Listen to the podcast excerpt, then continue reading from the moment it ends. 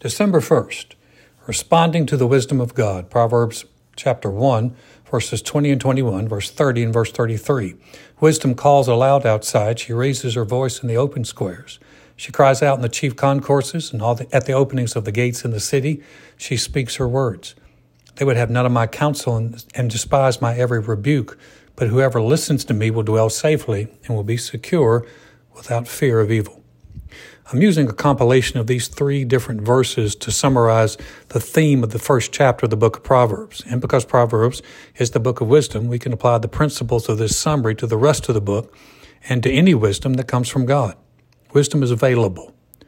Verses 20 and 21 portray wisdom as a woman. And I'm sure that there are many reasons that God chose that metaphor for wisdom, and I do not think it's a gender thing. One of the reasons may be the fact that wisdom is available but still must be pursued.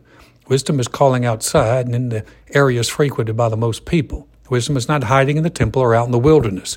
Wisdom is calling and available, but wisdom is not knocking on the door, barging through the door. Wisdom has to be responded to. Wisdom must be pursued. Wisdom has counsel and correction. Wisdom in this chapter is lamenting the fact that even though she has a lot to say, people are not having it. And despising my every rebuke brings up the lightly regarded correction. So wisdom, God's wisdom, has good counsel, but it has to be received. And wisdom will issue strong correction, but it has to be honored, not despised. To despise means to think lightly of. So wisdom will offer counsel and correction, but from there, it's up to the hearer to respond. Wisdom has benefits. The benefits are for those who listens, not for the brilliant or the educated. Wisdom is not limited to those with the right background. Wisdom is available to those who choose to listen. And in listening, wisdom provides a safe place and security. The word secure means to be at ease.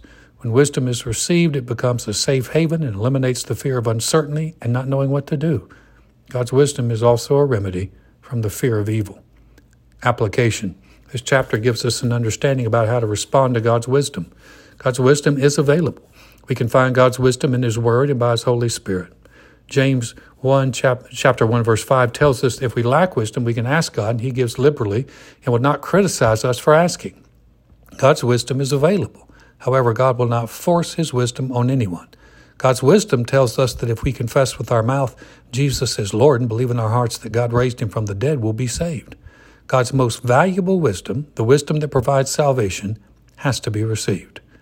God's wisdom supplies counsel and correction, but once again, it's up to us to receive and esteem the wisdom He provides. God's wisdom will come to us as we read the Bible, pray, listen to messages, and share with other believers. God's wisdom can come as a slight impression or even a word that God highlights to us in a song. There are so many ways God can get His wisdom to us, so the best thing we can do is open our hearts and receive.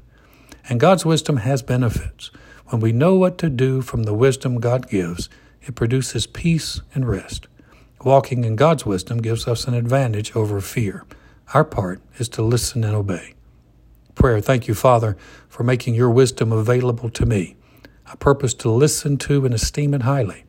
I want your wisdom for all of my life.